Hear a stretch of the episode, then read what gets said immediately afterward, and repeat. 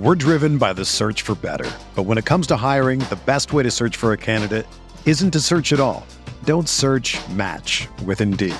Indeed is your matching and hiring platform with over 350 million global monthly visitors, according to Indeed data, and a matching engine that helps you find quality candidates fast. Ditch the busy work. Use Indeed for scheduling, screening, and messaging so you can connect with candidates faster. Leveraging over 140 million qualifications and preferences every day, Indeed's matching engine is constantly learning from your preferences, so the more you use Indeed, the better it gets. Join more than 3.5 million businesses worldwide that use Indeed to hire great talent fast. And listeners of this show will get a $75 sponsored job credit to get your jobs more visibility at Indeed.com slash BlueWire. Just go to Indeed.com slash BlueWire right now and support our show by saying that you heard about Indeed on this podcast. That's Indeed.com slash BlueWire. Terms and conditions apply. Need to hire?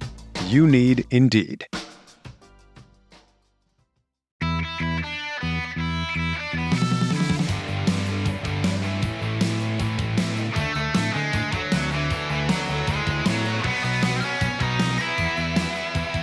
Welcome to episode 287 of the Barcelona podcast, brought to you by the Blue Wire Podcast Network. I'm Jay Hilton, and I have reached across enemy lines to break down the Barcelona Bayern Munich matchup with Jake Fenner from Bavarian Football Works. Jake, welcome to the show. Thanks for inviting me on. Glad to be here. Well, Jake, I should really start with the hard hitting questions here. So I'll come right out of the gate firing. How afraid are you of Luuk de Jong? I mean, how many nightmares has he given you? how, how worried are you? Seeing as Lionel Messi left, I think the only person they could bring in that could rival the the magic and the fear that uh, is installed on back lines, you had to only look at Luuk de Jong. And so I think that that was a perfect uh, pickup, like for like, in my opinion.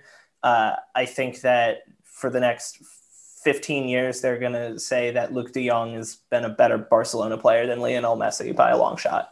Sure. Uh, he will be 46 at that time, but still cracking goals. Yeah, I appreciate you going Absolutely. down that rabbit hole with me. But yeah, so we're going to continue a little bit at Kool-Aid's expense. I want to get the horrible parts out of the way first so that Kool-Aid can enjoy this preview and kind of ask what if Barcelona do get a result as we near the end of the show. So going back to the horrible part for Kool-Aid's first, on the Bar- on the Bayern side of things, rather, how much did Bayern fans really care about that 8-2? I, I know teenagers on the internet enjoyed it, of course, at you know eight two and all the puns and on. But was it just another result in many for one of the best sides and a treble winning side that we've ever seen? Because it really was just, if anything, a footnote mm-hmm. what was an all conquering season.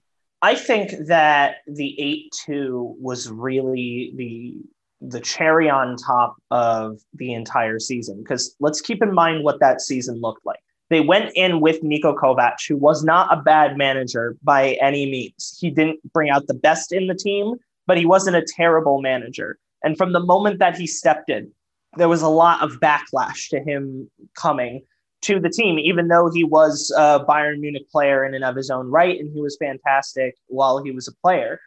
It turned out that internally, inside of the locker room, there were a lot of problems and a lot of struggles that ended up leading Bayern down the road to sacking him, right? And Bayern is not a team that usually operates without having everything lined up, all of their ducks in a row, as it were. So to fire a manager mid-season is something that's rare when it comes to Bayern and something they don't really like to do, and they'll only do it out of necessity, right? Prime example, when they fired Carlo Ancelotti after losing to PSG in, I want to say September of 2017, they had Jupp on the back burner, so they were able to bring him in for one season.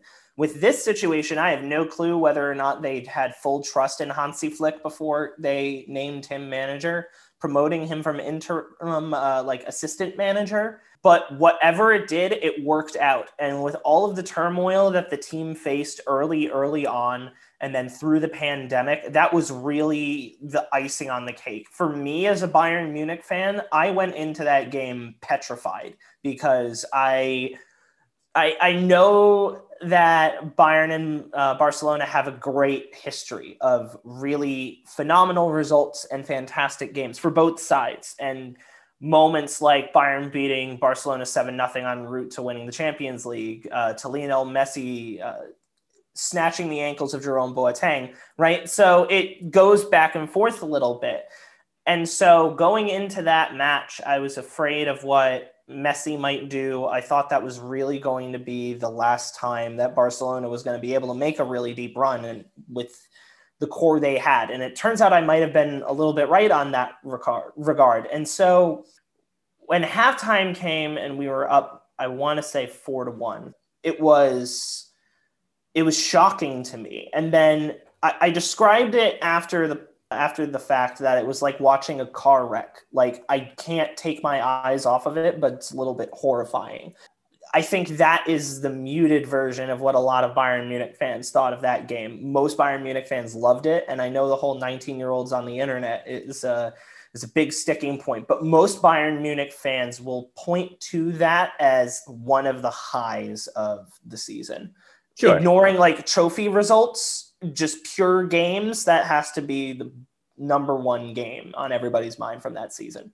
Well, yeah, I mean, I think it's a lot of the same faces from the 20 was it 2014 World Cup with in Brazil when when that mm-hmm. occurred and it was just an onslaught in moments and very for, similar very similar right and in that onslaught then happened in what was the 30th minute or, or, so when that when that all turned around and then for barcelona you know even at 4-1 or 4-2 yeah it was a 4-2 at one point when luis suarez scored you know, it, all of a sudden it was the last 10 minutes. Coutinho scores a brace, the player on loan from Barcelona. And then the, the entire narrative of that destruction is basically set in the last 10 minutes after the white flag had already been flown. Yeah. And, and speaking of, of Hansi Flick, I do want to mention too, actually, before we do Hansi Flick, I, I want to say too that the history between Barcelona and Bayern Munich, and I'll have a YouTube video out on, on the site tomorrow about this. It's they haven't faced each other too often. Uh, and obviously, with the Champions League being rather new, even going back where there was UEFA Cups, they, they met just once. And that the first one being a draw back in 1996. But all of their matchups have come in the Champions League era, if you will, and, and mostly in the 21st century. And Barcelona have won two of those. As you mentioned, it was at the Camp Nou, 3 nothing and 4 nothing back in 2009. And that, and in, uh, what was it? Yeah, in 24, uh, 2015, both of those wound up being treble winning seasons for Barcelona. So they really need their best sides to, to get a victory, even at home against Bayern Munich. Because other than that, it's either seven wins for Bar, uh, for Bayern Munich or both teams find a way to get a draw, which I think is what, what Barcelona is looking for in this one. But, but yeah, before that, yeah, please. Interesting point on that regard, right? If to my recollection, right, if you if it's true that the only that the teams have only faced each other four times really in the Champions League, whoever wins that goes on to win the treble because you won the treble in the first season that you mentioned. I forget whether it was 2000, 2009. yeah, with nine, right? right? Right. And then 2015, we beat Barcelona 7 nothing. I forget whether it was in a single game or on aggregate in 2013, and then went on to win the treble, and then 8 2, and then went on to win six trophies in a calendar year. So I find I find that a little uh, interesting on how that determines the rest of uh, the results of somebody's season.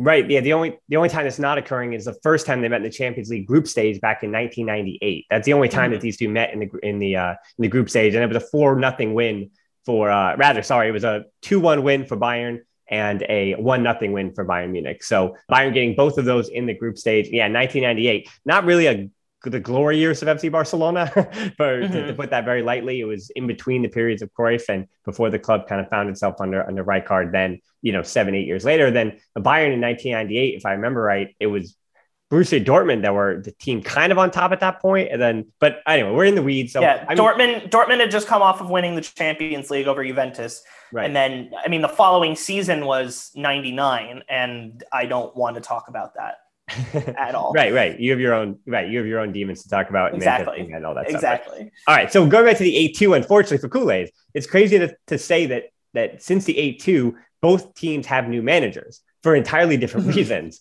Kike Setien, yeah. of course, uh, unqualified for the Barcelona job. We can say that with with full voice now. And then Hansi yeah. Flick, but with Hansi Flick, I mean, was he ousted because Nagelsmann was just available and that was always going to, it was written in the stars, that was always going to happen? Or were there other problems which Flick just couldn't seem to get right? But it just seems absurd to me that obviously Barcelona had to get rid of Setien, but Bayern Munich didn't have to get rid of Flick. You could have continued on that journey, mm-hmm. but for some reason, Nagelsmann had to be brought in. So, in that regard, Hansi Flick was the first person to announce that he was departing. It wasn't a case of Bayern fired Hansi because I think you would lose a majority of the fan base if you fired Hansi Flick. He was a fantastic manager. He was a manager the players really loved. But at the end of the day, it came down to a lot of disagreements between Hansi and the uh, sporting director, uh, Hasan Salihamidzic or Brazzo Salihamidzic. And it was a lot of debate on transfer policy, right? The, the rumors were that uh, Hansi wanted to bring in Serginho Dest or Max Aarons and also Timo Werner and it ended up that Bayern got Eric Maxim Choupo-Moting and Bouna Sarr. Now, EMCM has done pretty decently for us whenever uh, Robert Lewandowski is uh, not playing at all. But Bayern have really kind of needed a stability, uh, a stable rock at right back for the last, I would say, two, three seasons. And that's no offense to Benjamin Pavard, but his uh, performances have been passing not necessarily uh, excelling if that if you follow that metaphor. But Bouna Sarr has been the most non-factor transfer I think I've seen in Bayern Munich over the last eight nine years. He he really does not make an impact. I've made the point before that when you field a starting eleven with Bouna Sarr, you're fielding a starting ten because he really has no impact on the field and on the game. And that really angered Hansi Flick. The the fact that he could not get any any say in terms of transfers and Germany, the national team at the in the meantime was having a crisis with their manager Joachim Löw, who after winning the 2014 World Cup, really just kind of started a slow slide on the back end of uh, his time there. Sure, he did well in the 2016 Euros. Yes, he did well at the 2017 Confederations Cup. But after being completely embarrassed in Russia, he didn't really have any significant wins and didn't do very well in World Cup qualifying. So he announced that he was going to retire after the Euros, which I think came way too late. I think that the DFB should have fired him after the 2018 World Cup. And it gave credence to a lot of rumors. The, the poor results gave credence to a lot of beliefs that people think that Hansi Flick did more to win the 2014 World Cup for Germany than Joachim Löw did because of how tactically insightful Flick was and how well he got along with a lot of the players. And so it had been a dream of Hansi's to go back and try and win the World Cup on his own with the national team. So he left to go ahead and do that. Now, Bayern, looking around, wanted to find a coach that fit their ethos, that fit with what they were trying to do. So they'd been long rumored with Julian Nagelsmann, right? There's a there's a belief that Bayern decided to completely destroy the rest of their competition by buying out everybody on Leipzig. And I don't necessarily think that's correct. The people that they brought in either fit needs that Bayern had or were Bayern fans from the beginning, right? So Upamecano, they needed a stability uh, or, or, a young presence to grow in the roster after losing both Jerome Boateng and David Alaba. So that was uh, like for like that was decided before Julian Nagelsmann even left. Marcel Sabitzer was born in Austria and has always been a Bayern fan, and Julian Nagelsmann was born and raised in Bavaria, and he was a Bayern Munich fan from when he was young. And Bayern was considering even before uh, they named Hansi Flick full-time manager that they wanted to hire Julian Nagelsmann to be their head coach back when he was in his really like late 20s, like early 30s. So they've been rumored to be with him for a while. And this was really just all of that coming full circle. It just so happened to be after Leipzig had a really good season defensively. And in that regard, it's kind of unfortunate for them. But at the same time, I don't think there are a lot of fans in Germany that will pity RB Leipzig in terms of how they got brought into the league. When you think of great duos, who do you think of? Jordan and Pippen or LeBron and Dwyane Wade. I mean, I talk about basketball a lot here on this podcast, but for the Barcelona version, there's Piqué and Puyol or Piqué and Mascherano, or the easy example of Xavi and Iniesta. And as you can hear from my voice, the perfect teammates aren't just professional athletes. It's cold season. I guess the flu and cold medicine, perfect teammates as well. But in this case, when it comes to growing your business, that's you and Shopify. Shopify is a global commerce platform that helps you sell at every stage of your business. Shopify helps you turn browsers into buyers with the internet's best converting checkout, up to 36% better compared to other leading commerce platforms. To be honest, I've been doing this show long enough, and as I mentioned, it's cold and flu season. You hear it in my voice, especially during the holiday season. So, whenever it comes to this business, anything that I can set up and kind of have working in the background that I know and can trust is just plugging along without my attention.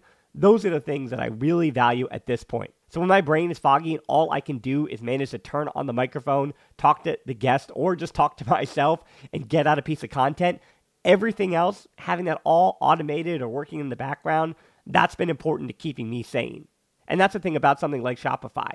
What I do love about Shopify is how no matter how big you want to grow, Shopify gives you everything you need to take control and take your business to the next level. So no matter how big or small, how good of a month or how bad of a month, things are just the same working in the background. Shopify powers 10% of all e-commerce in the US, and Shopify is the global force behind Allbirds, Rothy's, and Brooklinen, and millions of other entrepreneurs on every size across 175 countries.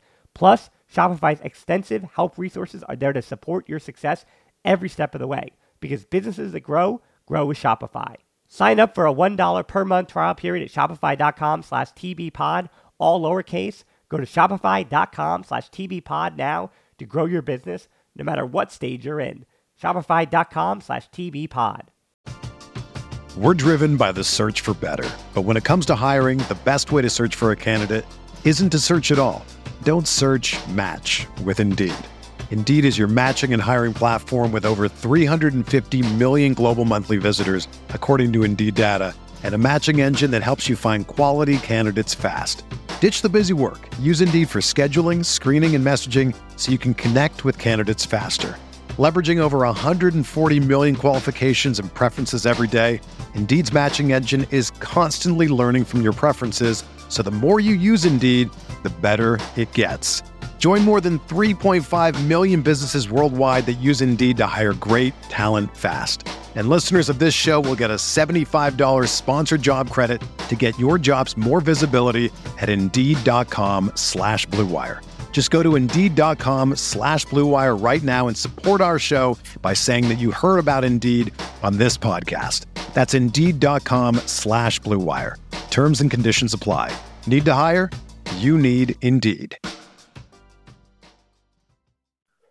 Yeah, I mean, from an outsider looking in, I think it, it, it is a tad, it is a tad, you know, not confusing, but it's not necessarily a great look for not that Bayern Munich care, but it's not necessarily a great look when, as much as I understand Leipzig is the, they are the evil stepwitch or the evil stepsister in the Bundesliga because of the way mm-hmm. that they go about their finances. And it's, and, you know, and Bayern Munich, who quote unquote does it the right way and is it doing it the right way in a fair way, if you will. You know, whenever a manager for the second place team goes to the first place team, as well as the starting center back and the starting center midfielder or the captain of a team, there, there's no way to get around that narrative. I understand your explanation wholeheartedly. And so, yeah, I, I understand the, the difficulties of trying to not again, not that Bayern Munich should, should care very much. You want to have the best squad anyway. So if mm-hmm. you get the hottest manager in football, who's what 34 years old or something, or 37, he's been on the he came on the map when he was 28 for Hoffenheim, uh, yeah. and so Nagelsmann completely understand maybe a little bit of envy because again, when before Ronald Koeman came, there was a hope that Nagelsmann may have his his head tilted a bit by Barcelona, but that was never to be the case as a Bayern Munich fan growing up in Bavaria. Mm-hmm. But I would ask in a before we get into the tactics itself, but just from a presentation perspective, what makes Nagelsmann's Bayern different than the one under Hansi Flick? He has a lot of rotation amongst youngsters, which worked very well at Hoffenheim and works very well with Leipzig's ethos, right? Leipzig don't really field a lot of players above the age of 27. I would say Gulácsi is one exception. Willi Orban is another exception, but a lot of their players tend towards being younger. And the same was the case at uh, Hoffenheim when he was working with them. And so that is one thing that we've started to see very slowly at Bayern Munich, right? Because we currently have an injury to Benjamin Pavard, and we brought in a youngster from the academy named Josip Stanisic, and he's been fantastic so far as a uh, replacement right back. And I think he will probably have a role to play in the future of Bayern Munich because of how well of an impression that he's made not only on the coaching staff but also on the fans. In regards to tactics on the field, Nagelsmann has established a much better pressing game than Bayern had under Hansi. And that was noted because last year, Bayern gave up like some of the highest amounts of goals in the leagues that we have seen over the last 20 years. And it left a bad taste in a lot of fans' mouths, right? The attacking was fine, the midfield was stellar, and then the back line just could not keep it together. And now under this new manager, even just in three games, you just see that the pressing or four games, it, you just see that the pressing is so much better. The defense is much more quick and responsive on the back line. And in that regard, it's made everything. It, it seems that there will be a marginal improvement. And I say marginal for now because it's only four games into this manager's career at Bayern Munich. Yeah, I mean, it's hard to argue for marginal too for a team that is, again, just a little bit over one season from having won the treble with many of the mm-hmm. same faces, some new, but for that trouble winning side, and something I would say that for Bayern Munich, you might have to look down the road when you are all conquering team dealing with the same thing that Barcelona did, where Barcelona managers for the last five, six, seven years have struggled with the aging core personality, uh, personalities in the locker room in recent years. Hence, what the media dub Club de Amigos. But how does Bayern as a club deal with their aging players with the rightfully huge egos? And I think probably the best example of this was Manuel Neuer he saw a was Nubel came in from Schalke and and Neuer goes, "Oh, is he here to replace me? Uh, get him out of my club." So how does how does Bayern Munich as a club just deal with those those aging veterans? And I, I think I do mainly mean Neuer and and and Muller even more so than Jerome Boateng, who I think was a lot easier to, and even Alaba, who were again longtime players of Bayern Munich, but a bit easier to, to be shown the door. And obviously, Boateng stuff off mm-hmm. the field made it a lot easier for the club to completely distance themselves from him. Yeah, I I am very very glad that Bayern let go of Jerome Boateng after everything that has come out recently about him. I'm I can I can't speak for the entire fan base. I can only speak for myself. I do not want anybody that does things like that to be a part of my club. And mm-hmm. I think that a lot of Bayern Munich fans, maybe not all, but a lot of Bayern Munich fans will agree with me. That being said, in terms of egos, right? I think the whole situation with Neuer was that a lot of people uh, looked at that as, oh, they're bringing in Nubel to replace him. But the thing that staggered me was they got Nubel in on a free transfer. And then their their plan in terms of developing him didn't involve loaning him out. And no offense to Nubel, but he was nowhere near ready to fully pick up the reins for Bayern Munich. And I think they got in, they brought Nubel in for that exact idea that they eventually would have him replace Neuer. But if we're talking about uh, ego thing, I don't necessarily think that Neuer is the best example because there's really been a fight among Bayern's three goalkeepers behind Neuer, uh, Ron Tobin, Hoffmann, uh, Christian Früchtl, and Nubel, to try and fight it out to be the replacement for for Neuer. I think a better example would be uh, Renato Sanchez, uh, who's now at Lille, I think. Yeah. yeah. So he had a lot of issues with the amount of playing time that he had. And I can understand why any player, especially a young player who got exposed on a world stage very early and was told that he was very good very early. And he kind of showed that at the 2016 Euros and Bayern swooped him and got him for 35 million from Benfica, but the problem was his results on the pitch did not match that. And at the same time, uh, you saw an emergence of Joshua, or Joshua Kimmich as the best central defensive midfielder in the world I think there's a lot. I think you could have a very good argument between him and N'Golo Kante for the best central defensive midfielder in the world, which is really funny because three years ago he was the best right back in the world, in my opinion. And I think you could have an argument with him and Alexander Arnold for that. But I think it's uh, Kimmich. Just I'm I'm not I'm not trying to butter you up. I, I think it's Kimmich, but no, I, I think I think if you look at the intangibles, I think that it's Kimmich. Him and Goretzka really, uh, Leon Goretzka really solidified their double pivot in the midfield, and they were crucial and important to Bayern's treble winning and important to the success Bayern has nowadays. Sanchez didn't really figure into that picture. He was more of a box to box player than somebody who was okay with sitting back and then trying to build up more explosively. And he didn't really fit in the roster. And he would do really stupid things like after a win, complained about the fact that he wasn't getting enough playing time. And it just became a distraction in the locker room to the point where Bayern inevitably had to cut their losses, right?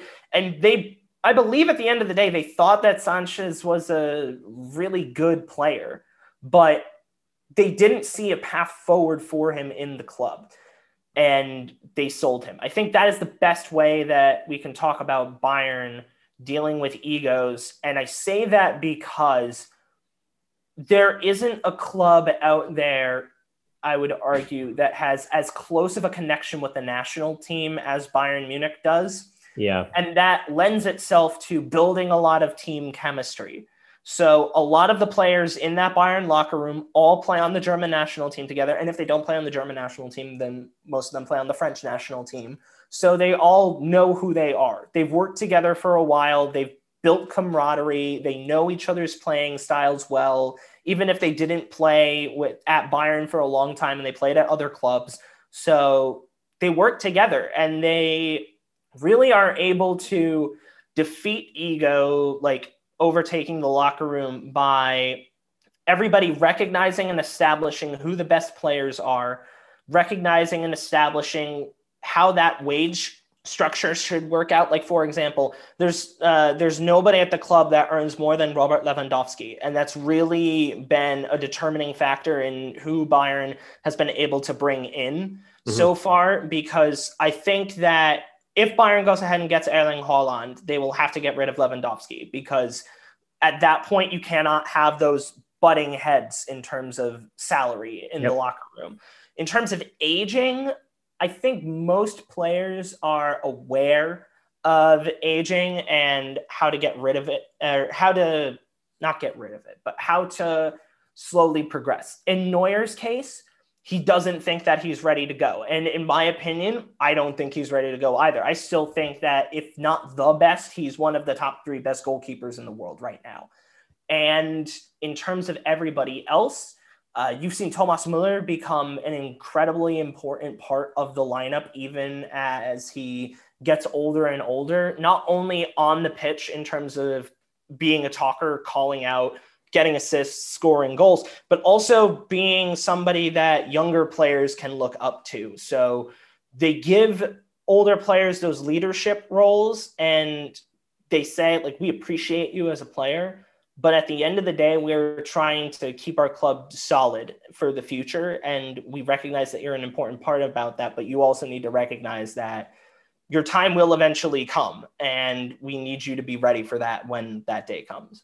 Yeah, and I do want to get into lineups in a second, but you already did mention Stanisic, who's a young player right back in for Pavard, who I think Kool didn't know much about, who we'll get to know. But the other one I want to mention is Jamal Musiala. He's starting to get some buzz this year, mm-hmm. much like Pedri did last year. So, I, I, mean, I do want to say for all the Bayern Munich fans, you know, uh, enjoy the young player, but I think Pedri is uh, got the inside track as, you know, the, the next midfielder, if you will. But for Musiala, who can play on the wing, he can play as a, an attacking midfielder, does a lot mm-hmm. of different things. I think he really is that antidote, right? That if you have a, a young player, he's 18 still, right? And, and so when you have a young player like that, who is already being christened to be a future star. And I think there's a big difference too, where, as you mentioned, looking on the outside in, that Renato Sanchez was not given the keys to the, the castle or the, you know, the keys to the car right away. And they said, you're going to have to earn your spot. And it seems like the locker room and those around Musiala have kind of accepted him, where he played as a bench player last year at 17, came along slowly, chose Germany as a national team, uh, which I think really goes a long way. And yeah, and so Musiala, what can Kool-Aids or what should Kool-Aids be afraid of when looking down the barrel and seeing another prodigious 18 year old on the other side? You can make the argument that Jamal Musiala is the best winger right now on Bayern Munich. That is what I have to say about that. So consider what that means. On a team with Kingsley Coman, Serge Gnabry, and Leroy Sané, Jamal Musiala might be the best winger out of all of them. And keeping in mind, last year, a majority of his time was playing central attacking midfielder. And you're right about appreciating young players for where they are. The Bundesliga turns out a lot of really great attacking central midfielders. And right now, I could argue that there are three in the form of uh, Musiala, Borussia Dortmund's Jude Bellingham, and Bayer Leverkusen's Florian Wirtz, who will all go on to be very good attacking midfielders who are young right now and have time to prove themselves and are proving themselves to the world, much like Pedri is doing at Barcelona. For Musiala, he has shown beyond great passing and great pace incredible vision, incredible awareness on the pitch of where to be, where to send balls, how the play is building up. And I think those intangible mental attributes are incredibly important for a developing young player. And looking at him, I could see him being a player that if he decides to leave Bayern Munich, and keeping in mind, Bayern Munich is really not a selling club. They haven't really ever been a selling club. He will, if he if he has to get sold, he will eventually get sold for, I would say, above 75, 80 million because yeah. he he in my mind is going to be if if nobody else comes in because Florian Wirtz has been linked to move to Bayern Munich. If nobody comes in to replace Thomas Muller eventually, I think that Musiala will be that Muller replacement that we've been looking for, I guess, for a number of years, which is not to push out Muller. In a lot of ways, he's the most important player on the team. Uh, for those intangibles that I had mentioned before, they call him Radio Muller because of how often that he calls things out and that's integral. You saw you saw it in the performance of the German national team, right? For a while, uh, they banned Jerome Boateng and Mats Hummels and Thomas Müller from being selected, right. and Germany suffered aggressively under that. Thomas Müller gets brought in for the Euros. I think if it wasn't for Thomas Müller, they wouldn't have made the round of 16. I think that they would have gotten knocked out in the group stage if it wasn't for Thomas Müller. And he's shown fantastic, similar abilities Musiala has that he's able to watch build up and be able to recognize where to go or where to send other players. And you will see that, and Bayern fans will see that over time uh, as becoming incredibly important. For this game, I don't know if he's going to start, but if he does, expect him to play for a while and he'll be he'll be fun to watch. He'll be fun to watch. I'd have to say that. Well, yeah, that leads me into the next point. That yeah, I want to hear your your eleven for Bayern, and then I'll give the fans here on our podcast my again, I guess altered eleven from the show that you would have heard on Friday because of it seems more and more injuries are coming out, even for both clubs, with Serge Gnabry now questionable yeah. for that match as well. So yeah, what is your Bayern Munich uh, eleven heading into this one? We already mentioned a bunch of those players, but yeah, let's mm-hmm. give it to us, and it's got to be a four-two-three-one, right? Yep. Yep, four two three one. Bayern also has a lot of injuries. There's uh, questions about Luca Hernandez. There's questions about Leroy Sané. As I mentioned, Pavard is injured. So my idea of a lineup is that I think either Davies or Hernandez will be safe to go for the start.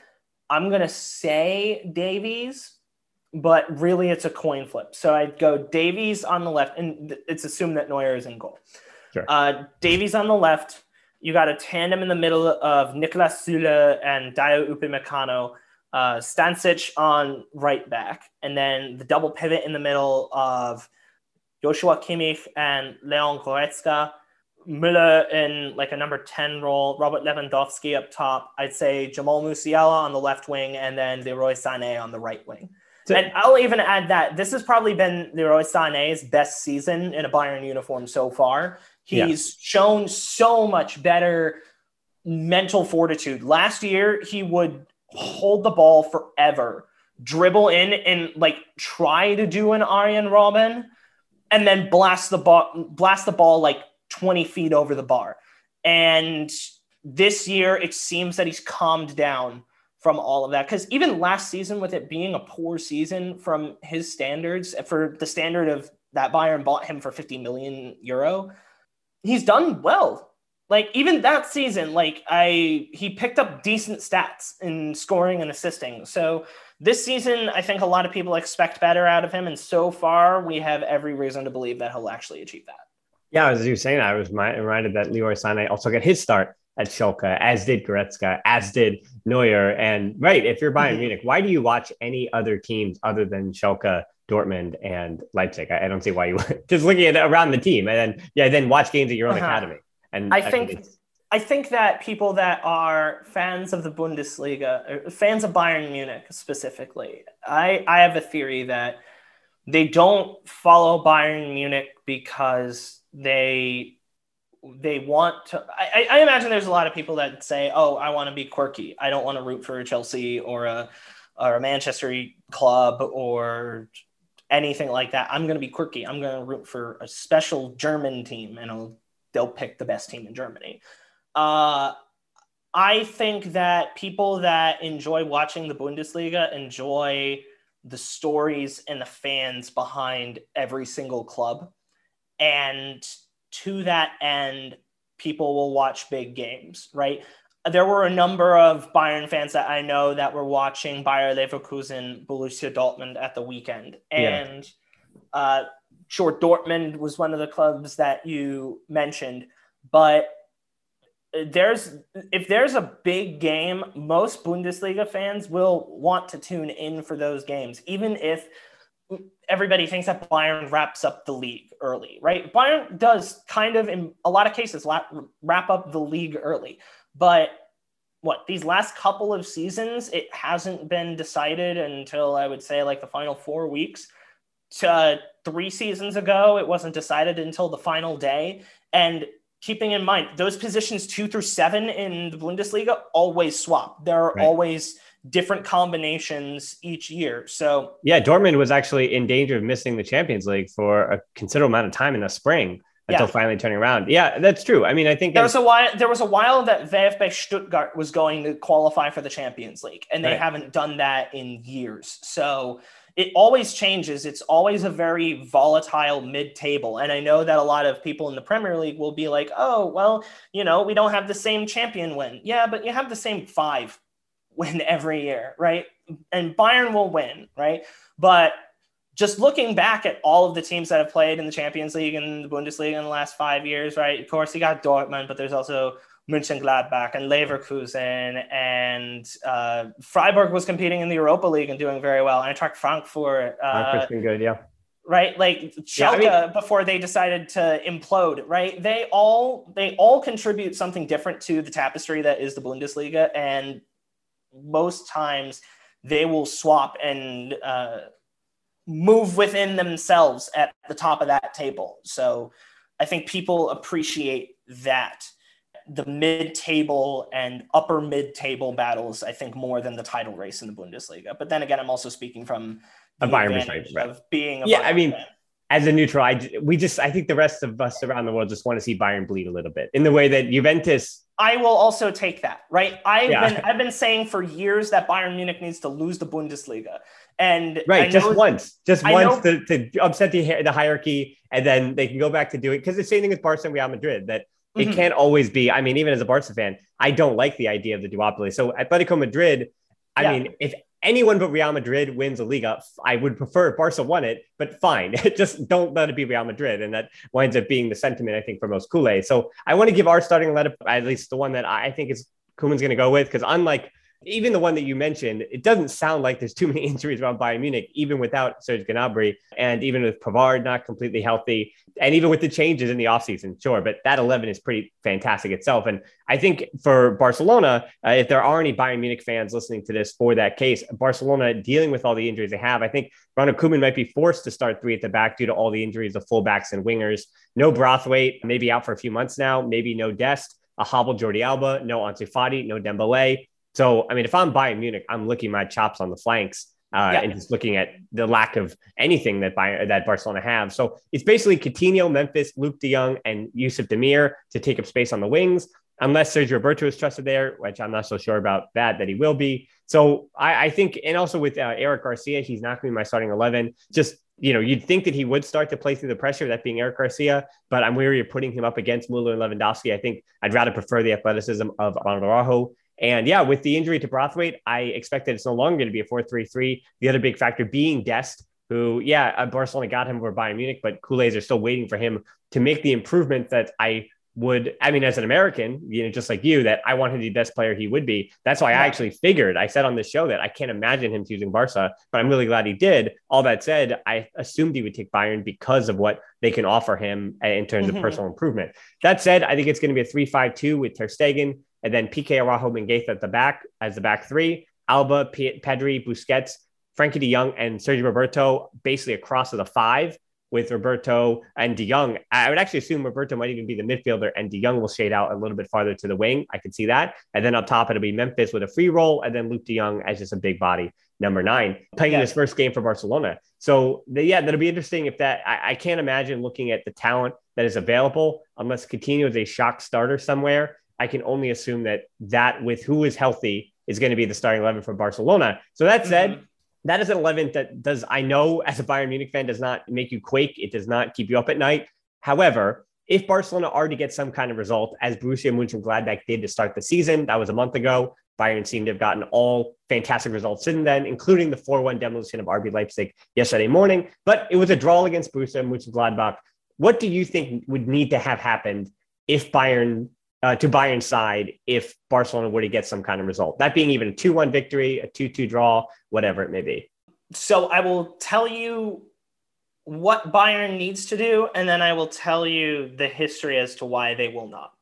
So I think their midfield play, right? The only way that anyone will ever be able to dominate Bayern Munich is if they dominate the midfield, right? You saw that even even in the fact that they got knocked out by PSG last season, Bayern still dominated the midfield in that second game.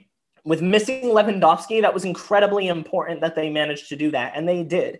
It was unfortunate that their first goal went in in the um, in the home leg that they played, but even still, they had a fantastic midfield. PSG did, right? You had Verratti in there, and that that entire midfield is well built anyone that has any chance of beating Bayern has to disrupt that midfield. So you look at Mönchengladbach, they have some fantastic midfielders there. Neuhaus, uh, Florian Neuhaus, Lars Stindl.